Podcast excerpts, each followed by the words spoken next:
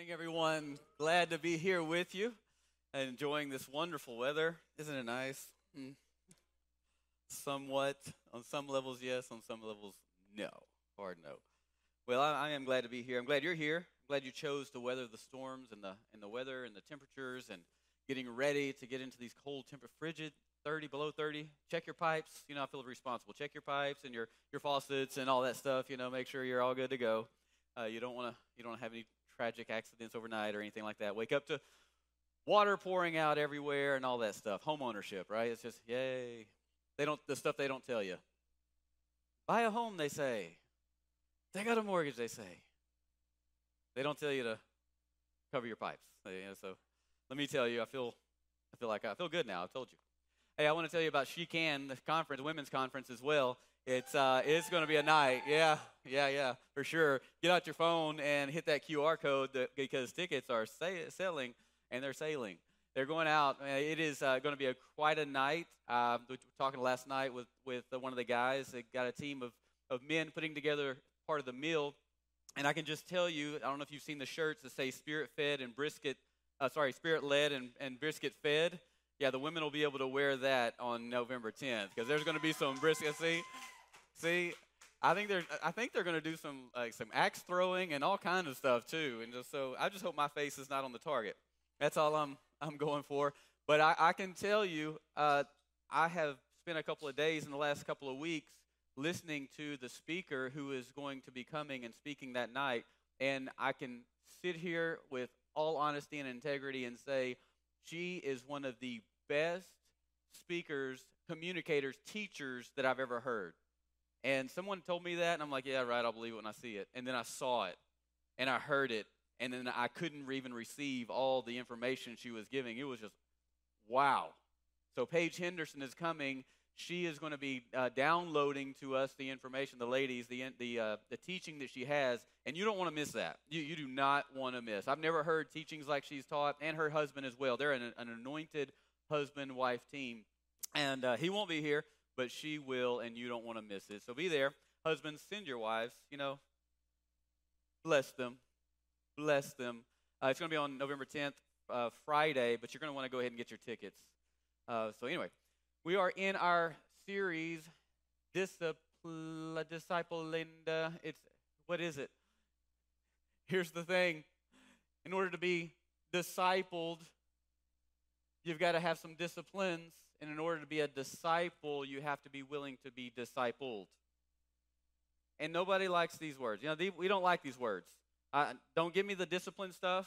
Uh, I'm not here to be disciple. Give me a coach, an advisor, a counselor, a mentor. You know, we're okay with those terms.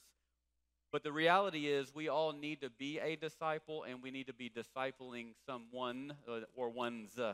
And so we need to also embrace discipline disciplines of the word, disciplines that God has given us through Christ and conforms us as, as the Holy Spirit walks us walks alongside us, the parakletos, that's the name of the Holy Spirit in Greek. Para means to come alongside. Kletos is a friend who comes alongside you. That's the job of the Holy Spirit to lead us and guide us into all truth, which is Christ's truth, not our truth. It's His truth which pr- produces disciplines in our lives. And and it just takes time to embrace, to adopt, to adopt and then adapt disciplines, spiritual disciplines into our lives, spiritual principles. It, it takes time. It typically on anything for humans, it takes about 18 months of trying to do something consistently. You fail, you get back up and you try it again. You fail, you get back up and you try it again. You try a different method every time. Anybody do the same thing over and over? That's called that's called uh, you know what is that called? insanity. So I try different ways of accomplishing the practice or the principle or whatever it is. And so in this term, I'm, I'm going to mess it up. Like God's trying to teach me another discipline, another principle, another truth. And I'm going to try, but I'm human, I'm flesh, I'm going to mess it up. But I'm going to get myself back up. So scriptures, Proverbs 24, 16 says, A righteous man falls seven times, but he gets back up. Literally speaking, God picks him back up and says, We're not done, son. Let's go again. That's really good. Like that's amen that God picks us back up and he gives us better strategy for the next time we're trying. And he does this over and over and over and over because there's many disciplines that he's trying to help us to embrace. And so that's what this is about. I want to talk to you today about the life of a disciple. The life of every disciple. Uh, believe it or not, if when you came to Christ, you became a disciple. Your, your progression is based on you and the sovereignty of God. You get to choose if you want to stay where you're at when you came to Christ or if you want to progress forward. Ultimately, He is making effort to propel you and, and pull you forward and walk alongside. That's the work of the Holy Spirit. And so, the life of a disciple, I'm going to break it down through one thing. I'm going to give you some stages, but I want to talk today about going this journey through the wall. I'm going to introduce to you this concept of the wall It's described uh, in different methods, in different ways from different theologians, different uh, saints of old, and, and different, different uh, fellow disciples, if you will. And so let me go ahead and give you the stages of spiritual growth. And this actually comes out of the book Emotionally Healthy Spirituality, Pete Scazzero, if you ever wanted to look this up and read this. But this was taken, so let me just explain this first part. Stage one is this you have a life changing awareness of God. I didn't know Christ. I came to Christ. I come to know Christ. Whether that is a very simple, you heard a simple message and the Holy Spirit woke something up inside of you and you said, Yeah, that sounds good. Uh, or there's a time where, man, you have been building your whole kingdom on your own. All your idols were in place, and then all of a sudden, God, God's wind blew and shut down and destroyed all of your idols, and you gave in and said, I can't do this anymore. I, there must be a better way, and I come to Christ. Either way, whether, no matter if you're an adult or a child, there's a stage one of having a life changing awareness of God. I wasn't aware of Him, I'm becoming aware. Salvation. And then stage two is discipleship. Like I start this, I start this process of, oh, I guess I should read the Bible. Um, I guess I should engage in worship a little bit. I guess I should listen to some, you know, not just secular music, maybe some worship music. You know, you start to start to integrate into this kingdom culture. You start to, I guess I need to be at church.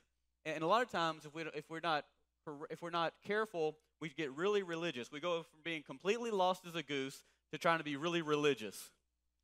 I'm just supposed to follow all these rules. And I gotta, and I gotta quit dipping as soon as I can. Gotta quit drinking. Gotta quit smoking. I gotta quit cussing. I gotta quit. I, am I'm, I'm, I'm, I'm, I'm saved now. It's obvious, but none, no, no transformation of the heart has taken place.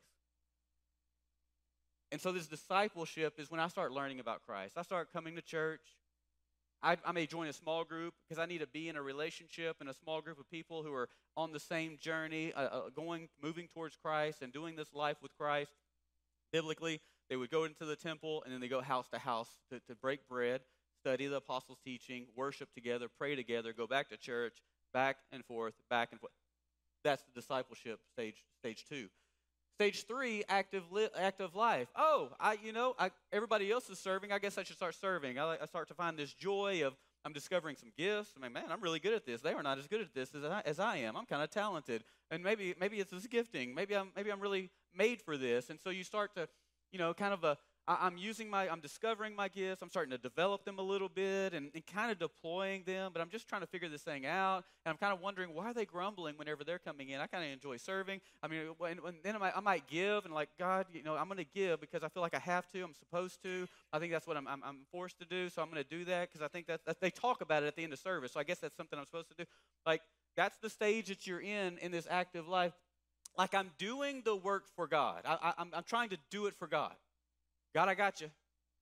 But something, something yet still doesn't feel complete. It's more of a transaction than it is a relationship. And then we get to this place based on the 10 years of this study of this book being out and this, this, this, uh, this development of the work, which was based off of data of the church since its existence. Seven, about 70 to 80% never make it past to the wall.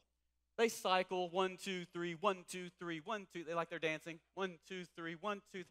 But the wall is where it's two ways. Either the, there you come to this place called the wall where everything just starts to break loose and, and nothing's working out, and everything causes you to begin to wonder, am I even saved at all? Is there even a God? Does he even care about me? And if so, then why do I have all these problems?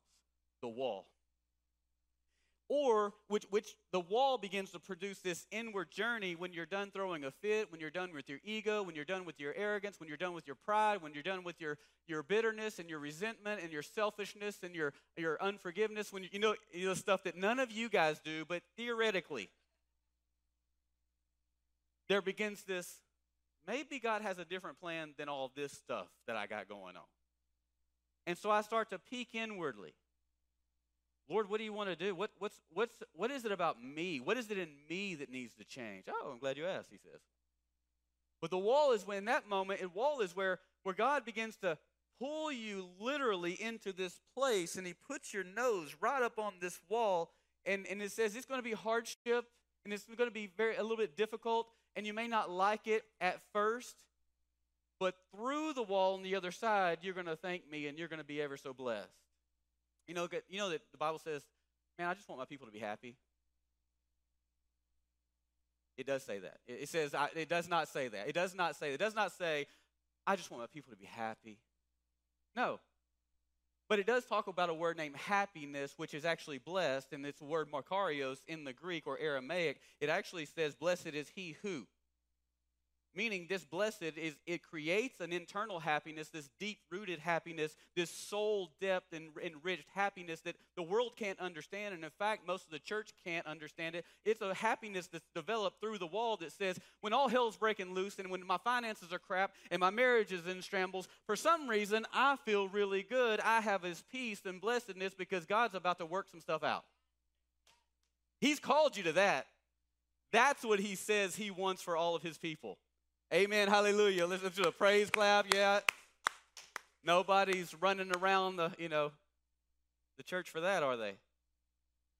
But if you've experienced it, you understand. And so the wall be- begins this inward journey, or vice versa. Then stage five is this outward journey. Now it's because of the things that God has purified me from. It's the things that He's worked out of me. It's the things that no longer, I don't see life the way I see it, at least not on the level. I'm actually begun to experience this glory to glory like experience. Meaning the former glory, the old things, I can't take into the new glory. I can't, I can't hold on to the old stuff that was really working really well whenever I was in the last season of life. I've got to let go of some stuff. God was okay with me carrying on some things in this season because it was it was getting me into a place of intimacy with him but through the wall that he's trying to take me through and purge me from I've got to let go of some things that I felt, well, I really like that. People look at me when I do these things. He's saying, Will you lay it down because I've got more? You just won't know what the more is until you start laying that down and you allow me to bring you through the wall with humility and obedience and submission. Then I'll bring you into the, the future glory. Glory to glory. And that's what happens in stage five. There's this, all of a sudden, there's a shifting of the mind. There's a transform by the renewing of my mind. There's something that takes place.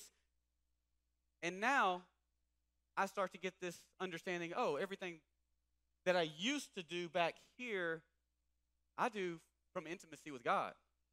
It's like that's natural. That's not a it, it's not a problem. I don't have to serve. I'm, I have the opportunity. I am gifted. I am able to. I get to serve. I, in fact, I want to. And then you get to this place, this stage six, it's where I just become love. Like, I can't not serve. I can't not give. I can't not show mercy. I can't not help. I can't not do these things. I can't not because it's who I am, and it doesn't even feel right going back this way. That's what you've been called to and somewhere you're stuck. But it's an invitation. God is, God is in this process of bringing you into greater things, but He's got to work us out of us. It's like we don't control. Did anybody cause the weather to begin to decline and the rain to come today? Because I did not. In fact, beyond what you've heard, the government did not shoot some laser beam and cause it to rain.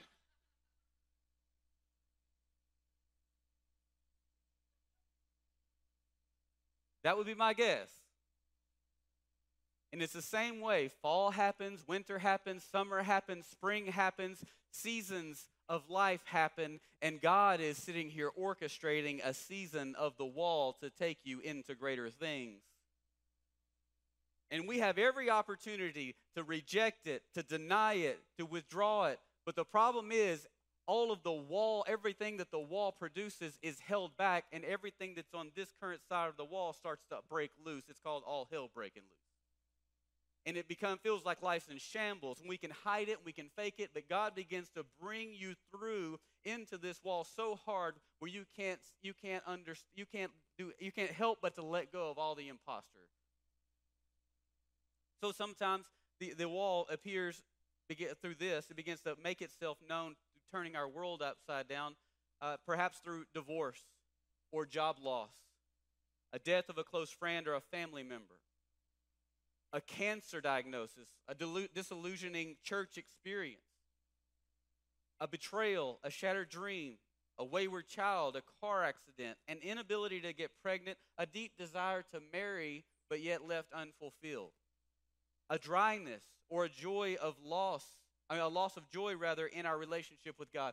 These are invitations, these are experiences that, that show that we are right there at the wall. You can't go around it. You can't jump over it. You can't dig under it. You have to go through it. It has to, it has to be given the opportunity to rid you and remove you of everything that will not make it into the future. We question ourselves. We, we question God. We question the church. We discover that the first time that for the first time that our faith seems to be that it's not working. Am I even saved? Does God even care? Does He even exist? Who is this person that I said is the Lord, is salvation? And all of that stuff starts to emerge from the depths of, of our soul and our pains and our hurts. And when the season comes, and the more you try to avoid it, the more the loving God begins to draw your nose right up to it. And it's almost like He's giving you a nose job. Anybody ever felt like that?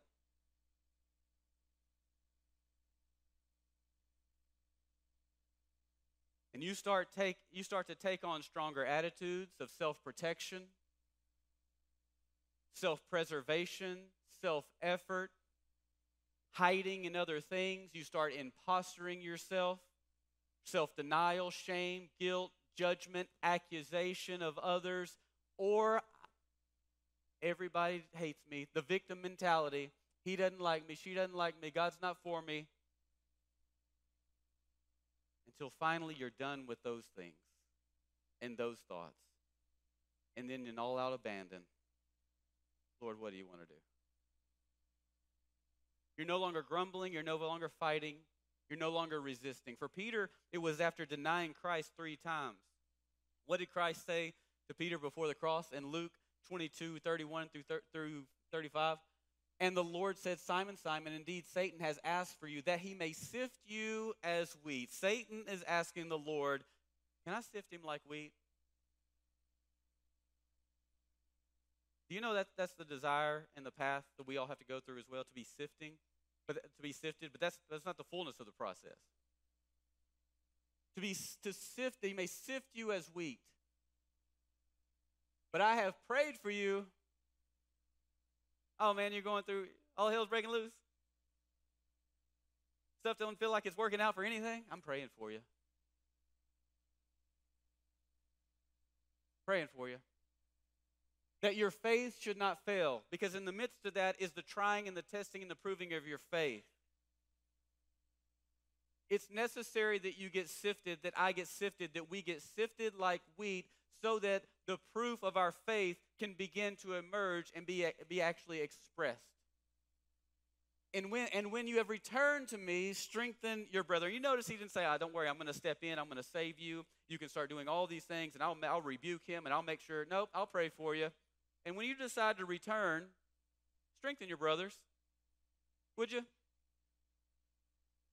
But he said to him, Lord, I am ready to go with you, both to prison and to death. Yeah, right, Peter. Yeah, right. Remember, he got saved. Lord, whatever you want, whatever you want, I'm all yours. Uh, whatever you want, you can you can do anything with me. I'll do it. I'll say yes to all things. And you know what? Even to death, you're going to be my God. Thank you for all that you did. But then the wall comes. Then he said, I tell you, Peter, the rooster shall not crow this day before you will deny three times that you know me.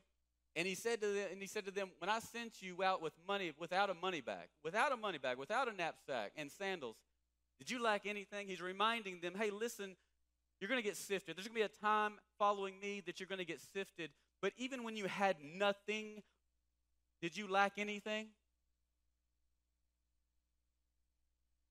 No. You're right.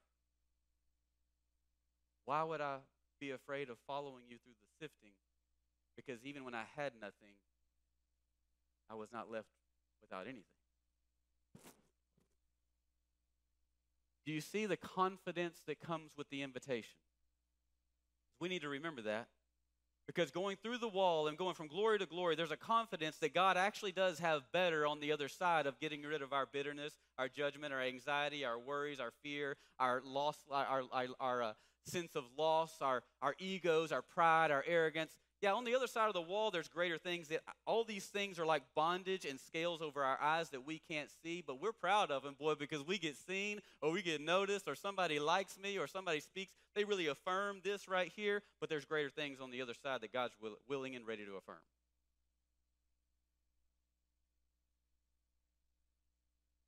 In Luke 22, 61, it says, And the Lord turned and looked at Peter.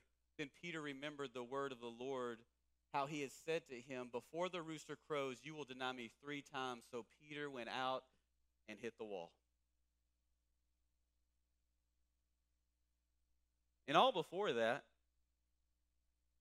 in Luke 9, he said to them, But who do you say that I am? Before all of this took place, Jesus was asking Peter and the disciples, Who do you say I am? And there was a time where you said, Who do you say Christ is? And Peter answered, The Christ of God. There was a time where it was easy, or your other ways of doing things was difficult, and you said, You're the Christ, you're my salvation, I receive you, Lord, as my Lord and Savior. Oh, whatever you want, I'm all in, in an emotional moment. In a time of desperation and need. And then you said, Peter, Jesus said, Hey, I'm gonna is it okay if you get sifted like wheat? Because that's what Satan's asking. For. And, and will you continually remain, remain faithful so that your faith can increase? And, and, and, when you're done going through your bad time and getting sifted and getting all that, that, that selfishness out of you, would you come back and strengthen the brothers? You'd be lost as a goose looking at you, but uh-uh, what, what are you talking about? That, that's, the, that's, that's the plan? I'm not in on that.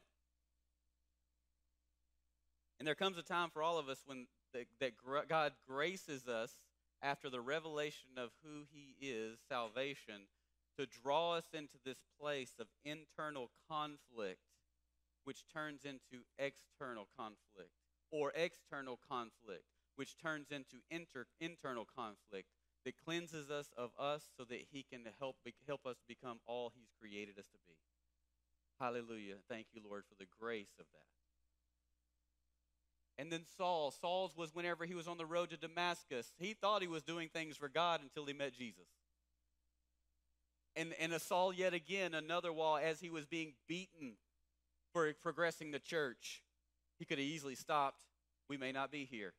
Or it was Jacob when he was wrestling with the angel of God in the desert. That's how you know when you've gone through one of your walls of life. You're walking around, maybe with a limp, maybe maybe emotionally different, strengthened, but not quite as arrogant as you once were. You have an emotional change where you're not so sensitive like you used to be because you've seen the work of God in you and you've experienced God on another level, and He has, as He did in Jacob in the desert, blessed you mightily.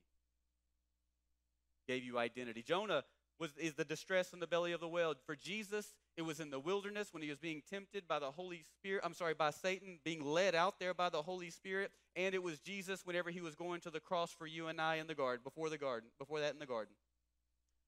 Not my will, but your will. It's a good thing he didn't choose his will because he had a different will at that time, didn't he? Let's not negate and forget the humanity of Christ. And that's how we're able to accept the wall. Not my will. Here's what I want to do. I want to choke slam somebody and throw them in the but but not my will, your will. Don't, don't act like you're not you're not as messed up as I am. But he laid his life down, and that's the, that's the following of Christ. If we lay our lives down, meaning I got to die to all that junk that's inside of me so God can cleanse me of it, so I can go through the wall, so I can be who, he's, who he desires for me to be, so I can actually learn what laying my life down looks like. Otherwise, I stay selfish on this side of the wall. I can pose it, I can fake it, but I'll never make it. Worship, Bible reading, church attendance, and small groups, these are the bullets in the revi- re- revolver, but the firing pin is obedience that makes everything come to action. It makes everything work. It makes it all come to life. It's the difference between exposure and experience. Like I've been exposed to the gospel. Oh, no, no, no, no, no, no, no. That's not what God wants. God wants to bring you through the wall so that you experience the gospel and everything within. And there's such a radical transformation in that season of life and what he has for you because he knows how, how much that wall needs to, needs to exist in your life and what he wants to do on the other side of that wall. He knows the fruit of the next season and the glory he's trying to take you in. So he knows and he decides the intensity of the wall that you must go through in that time. And let the evidence be made known by every person in your Bible that chose to believe in Jesus. Notice he didn't say to anybody, you know what, I just want you to be happy. No, it all came with some pain and some trial and some suffering and, and some uh, walls going through. Except for Judas, the poser. See, Jesus' plan offended Judas. Might I dare say, Judas's sorry, Jesus is a plan. His plan offends the Judas in us. So the standard has been set. We can't lower this standard of God's God's desire because it's not a forcing, it's a desiring for the blessing, and we can't raise the standard because God sets the standard. We can do some chin ups on it and try to get up to it a little bit, but we have to accept it. We have to accept it. So, what does the journey through the wall produce? What does it produce that makes me want to be excited about this painful thing of the wall? Well, St. John, a saint of old, a St. John of the Cross was actually his name. Not in the Bible. It's not, this is not a, a, a biblical uh, statement or paragraph, but he called this the dark night of the soul. In his experiences and intimacy in life and walk with Christ, the wall he called the dark night of the soul. Many, many uh, of the martyrs of old called this the dark night of the soul. It's also known as the wall. He says this in one of his books God is purging the soul, annihilating it, emptying it, or consuming in it in it. Even as fire consumes the molding and the rusting of metal, the rust of metal. All the affections and imperfect, imperfect habits which it had has contracted its whole life these are deeply rooted in the substance of the soul. At the same time, it is God who is passively working here in the soul. Like he's trying to get some stuff out. And he's doing it to bless us. He's doing it not only for the benefit of us, but as we turn to stage five and six, he's doing it for the blessing of others around us and the extension of his kingdom. He does it for the sake of you becoming who you were actually birthed and created and planned to be since before you were known by your mother and father. You were destined into this person he's trying to purify you to become. James 1 2 4 says this My brethren, my brother, count it all joy. Count it all joy when you fall into various trials. What? I, I think he miswrote, miswrote that. Should be counted all joy when you don't have to face trials. No, that's not God's plan. Count it all joy. Oh, your finances are busted and broke. They're not working. Your, your job is not working out. Your relationships, some reason, aren't working out. Your house is in it has issues. Your car, your your your marriage. Your what are you going to do? Because that's the stuff that we have to find joy because God's getting ready to do something in the midst of it, and He's trying to break us out of us so that He can become more in us, so that we can actually be who we've been created to be through the blessing of the wall. Count it all joy. Hallelujah. I don't know what's going to happen. I don't know how to handle it. All my ways have come flat and come short, and it's half as good as you can do it. So, Lord, I'm dying to myself right now, and whatever it is that you need to do, lift me up, give me the wisdom, give me the understanding. Can, can I tell you right now, the moment you begin to own the stuff that's going on in your life, even if you want to blame somebody else, Lord, it is my fault. I do have part in that. I do have issues. I did cause some of that. Yes, I have been doing this. Yes, I have been doing that. Yes, yes, yes the wisdom of God and the revelation, the favor and the grace of God begins to sit upon you, begins to transform and heal your heart. Then the wisdom of God begins to penetrate your mind and begins to give you ideas, solution, creativity on how to navigate the situations forward, which will not only be a blessing for you, but it'll be a blessing for all people involved. Why wouldn't you want that? Pride is never going to let us get there, though. Ego is never going to let it happen. Arrogance will never let you yield. Not going to do it. Knowing that the testing of your faith produces patience. Oh no, no, I know what they. No, I grew up. I know they said never pay for patience, never pray for patience, because all these stuff, all this problems start to happen. So I just quit. Pray. That that, that is a trick of Satan on your life to sift you. Oh, if I can just get them. But here's why let it, the faith produce patience, but let patience have its perfect work. See, there's something that patience does that causes a perfect work that you may be perfect and complete. Did I send you, did you lack anything when I sent you out without handbag, money bag, without sandals, without food? Did I send you, did you lack anything?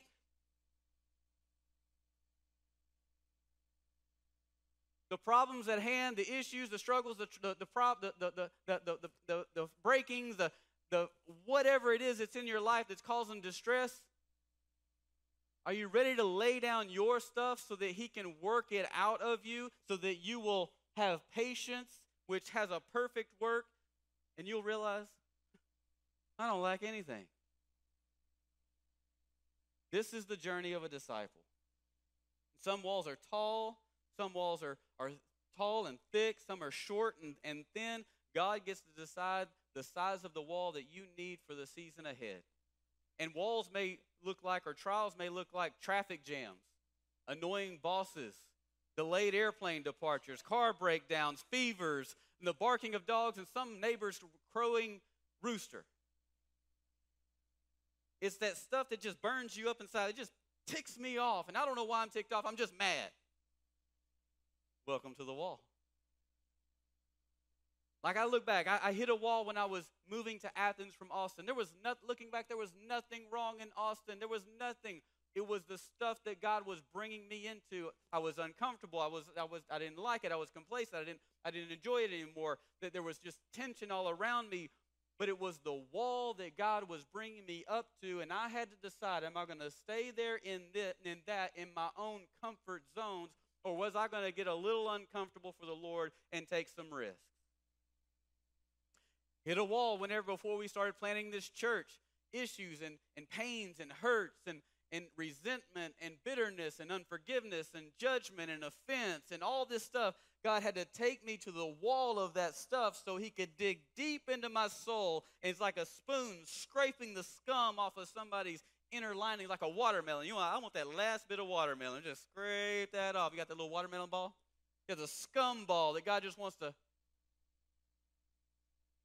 and you, you are so connected to this stuff that God's trying to remove that we don't realize that once it's gone, we are free to become all He's created us to be. And we're like, whoa, if I'd have known that, I'd have done it a long time ago. I had to go through that so we could get to this. I hit a wall in July. Like, my truck had issues, had to go to the shop. I had a side by side, the motor blew up, had to get another one. Had a car that went to the shop. I had issue after issue, and I was on sabbatical. It's like everything was just waiting. God was like, "Oh, I got a wall for you. You're going to go on sabbatical. You think it's going to be about rest? It's going to be 150 degrees outside, so you can't do anything but sit down." That was for me, by the way. I'm sorry y'all had to suffer through that. God did that just for me. Each season of growth is demanded by the wall you embrace. You're going to get it. this season of growth that I got, it was a supernatural demanding of God because I was willing to embrace the wall that I went through to get there. That, that season, the next season of anointing, of favor, of blessing, of whatever it is that God is using to move your life forward and progress you and to, and to provide for others around you was caused by a willingness to go through the wall that was before you. So, what does the wall produce? When David was fleeing from a jealous and insecure king for 13 years, he was in a wall. When Job lost 10 kids, his health, and possessions in a day, he was up against a wall. When Abraham had to wait 25 years to have his child that the Lord told him he would have, he had he he hit a wall. And 11 years into that, he took matters into his own hands and had another child out of the will of God. You and I get to deal with that still today. So a wall produces a greater level of brokenness. Before we go through the wall, we prefer to exercise the right to determine good and evil rather than leave this knowledge to God. He knows. He'll, he knows. He'll bring it. He'll bring it out. And afterward, we know better. The root of, of this sin is the arrogance of where one neighbor wants to be his own neighbor's judge. All of a sudden, we've got some tenure in maybe the church, and now we judge people who come in. Or we judge people in the community. Oh, yeah, you know, they. Uh... And there's an opinion and an attitude made about almost everyone that's different than me. And the wall cleanses us of this attitude and frees us to become all God created us. Matthew 5 and 3 says, Blessed are the poor in spirit. Blessed is this Makarios. Oh, he's here happy. Not when you're poor financially. I'm talking poor in spirit, meaning unless some, this word literally means, unless somebody shows up, I'm going to die until you get to this place where you're, you're utterly poor in spirit. Everything that you've tried is not working. Even when you try it over and over and you try a different route, none of it works because it's God's providence, because He's causing you to go into a new realm, a new place, a new season of understanding of things working in favor. And when you get to that point and you're so done with yourself and your own ways of doing things, now you've got to enough destitution that now he can come in in the depths of who you are. He can bless you and you can understand. Now you're ready for the kingdom. Oh, you're blessed whenever you're ready to be completely empty. Hallelujah. That's when you're able to, man, I don't know what's going on, but I'm happy. I feel a sense of peace. Two ways to, to judge your level of brokenness consider how judgmental you are, and consider how offendable you are. Like if you're judging other people and you got you always got an opinion about other people or other things or yada yada yada, your wall is coming. Or you may be at it and you're avoiding it because you want to project the attention on other people and their problems, and God's sitting here using that to point out your problems.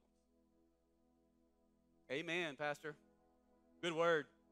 Or you're offended by everything. So was Judas.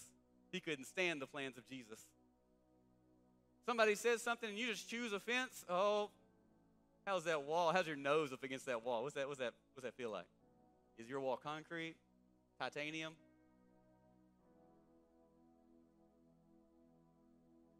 Because God just keeps on putting you up to it or pulling you up to it. You can kick and scream and flail and throw all your fits because that's what we do. Because when we're not right, we become overly judgmental and offended and we flail and flail and flail, and everybody else is the problem until we cause other people to submit to our junk. And all the while, God's saying. Number two, greater appreciation for mystery. You've got to keep maintain a, a, a, an appreciation for mystery. I don't have it figured out. I realize with all that God's shown me, He knows. He'll work it out. I actually keep a mystery box. There's things that I hear and there's things I don't quite understand. I don't, I don't personally have a revelation. Somebody else has re- received a revelation. There's something that challenges me. but I'm not going to discount it or discredit it. I'm not going to throw it away from my dogmatic religion and understanding of Scripture. I'm going to hold it in this mystery box and I'm going to live with time. I'm going to wait for God to begin to break that open and bring understanding into me and let it be my revelation. And now His mysteries become made known. I need to keep an appreciation for the mysteries of God. God is not an object that I can determine, master, possess, or command. And boy, wouldn't we like to. Oh God, you know what? I've been scripture reading, I've been worshiping, I've been showing up to church, and I've been really routine. I've been serving. In fact, I served twice this week. I've been fasting. I fast often. I, I, I pray longer. And and God, you're supposed to fix my problems and change all these issues because I'm doing these things. No, no, no, no. He goes places we don't understand. He calls us into the depths of things that we, we, we won't know until we experience them. He exposes to us to things to grow us, to change us, to transform us, and to renew us. All he's asking for is obedience. And there is beautiful, beautiful, amazing, powerful, favor filled things on the other side that we never get to until we start to yield to this thing called obedience. Number, number three, a deep ability to wait for God. He draws in. Going through the wall causes us to have a deeper ability to wait for God. Oh, He's shown me that. I'm Abraham. He's shown me that dream. He's shown me that vision. He's given me this. I don't just go and run to it like an immature believer. I don't just try to make it happen in my own ego. I don't just cause it to happen. No, He's going to do it. I'm just going to be obedient when He says, I'm opening this door. I want you to go do this. I'm asking you to go do that now. Okay, I'm going to do that. Isaiah 40, 31 says, But those who wait on the Lord shall renew their strength. Psalms 130, 5 and 6. David understood this journey, and he, the critical issue of the journey of, with God is not, Am I happy? It's, Am I free and am I growing in my freedom? Verse, verse 5, he says, I wait for the Lord, my soul waits and in his word I do hope. Man, this is what the Lord says. On this side of the wall, we're like, no, here's what I'm going to do. I don't care what the word says. Yeah, that sounds good for some people. For me, here's what I'm going. Here's what I think. Here's what the here's what I think that word should say. Anybody ever manip- manipulated the word for their own advantage? No. Yeah, thank you. Verse six. My soul waits for the Lord more than those who watch for morning. Well, I can't wait for morning. I can't wait for the next morning. Oh, that next morning. No, my soul, he, he's, he's taught his soul to just wait for the Lord. Because all that anxiety, all that tension, all that stuff that's boiling up over the time on this side of the wall, no, through the wall, I'm, I'm not going to try to figure it out on my own. I'm not going to try to make things happen. I'm not going to cause. I'm going to wait on the Lord.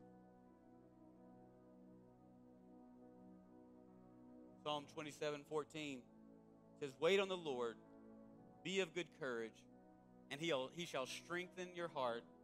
Wait. Like, I couldn't even get through one verse without having to repeat. Wait. Lord. We struggle with waiting. A guy two weeks ago was telling me, or his wife was saying, Yeah, he he sits at the microwave yelling it, saying, Come on, hurry up. And another guy said, Yeah, I sit at the Keurig. I said, You got to hurry up. You've got one job to do.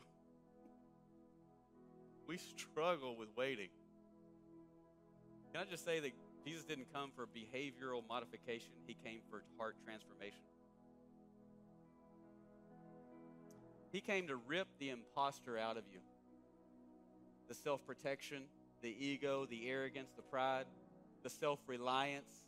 He came to just draw that stuff, like pulling you through a filter. Anybody ever have when you're cooking catfish and you're dipping that flour in, you got that sifting can, you put that flour in there and you sift out the. Just me? That's what he's doing. How do I make it through the wall? Identify my issues. When I start to own the stuff, I become suspect of me. Like I become suspect of what's running through here. I got to learn to take every thought captive. I can't just let that stuff run because I might be wrong, and I probably am in, in a season of the wall. because God's trying to do some things. I've got to identify my issues. In fact, I got to be like a with a spotlight. Where's the unforgiveness? Where's the arrogance? Where's the pride? Where's the lack of submission? Where's the, the lack of yielding? Where's the disobedience? Where is it? Where are you? Real talk. Accept the wall. Okay, Lord. Yes. Focus on intimacy and yielding. Intimacy and yielding with the Lord. Earlier I talked about sifting. Satan asked Jesus if he could sift Peter like wheat. You see, it's, it's all nice when you think that's the only part of it. Here over here, sifting was over here, grabbing that wheat and putting it through a filter. Sometimes it's, it's, a, it's, a, it's, a, it's a threshing fork, and you're just throwing the wheat in the air, throwing the wheat in the air, throwing the wheat in the, wheat in the air, and the chaff blows away in the wind, and the, the wheat seeds fall down, and they have this shell, it's weighting them down. They fall down, they're sifting it. You ever felt like your just life just being sifted? But it ain't over.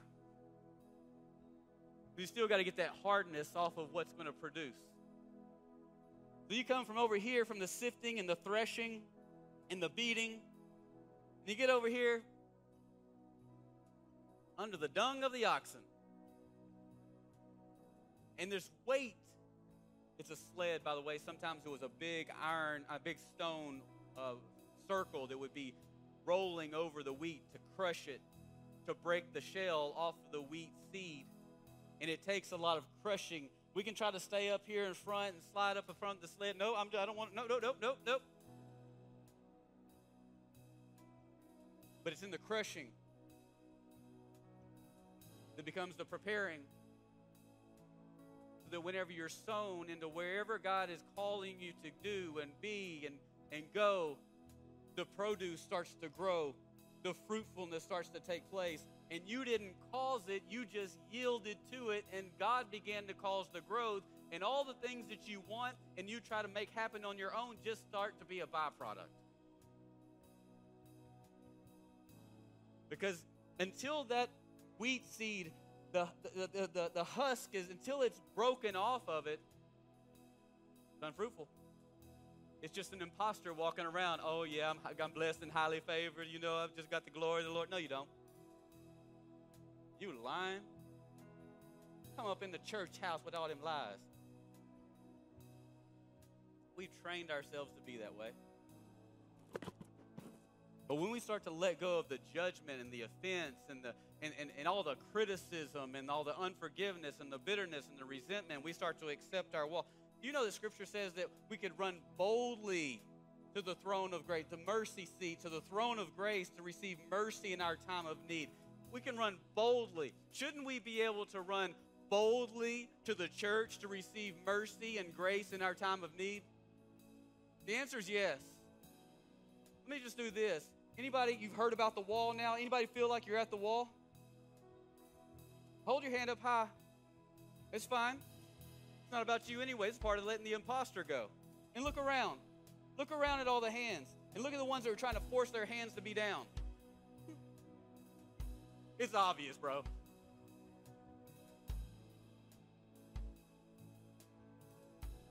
You're not alone.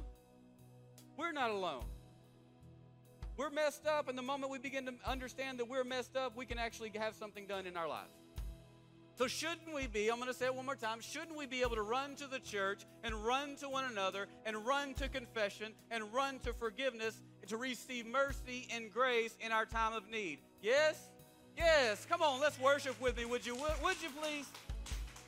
Lord, we thank you. We thank you for everything you're doing. We thank you for an extra mercy, measure of mercy and grace. And Lord, we pray that you bring us ever so lovingly through this wall so that we can become all that you've designed and created for us to be. In Jesus' mighty name we pray. Can I get a good amen?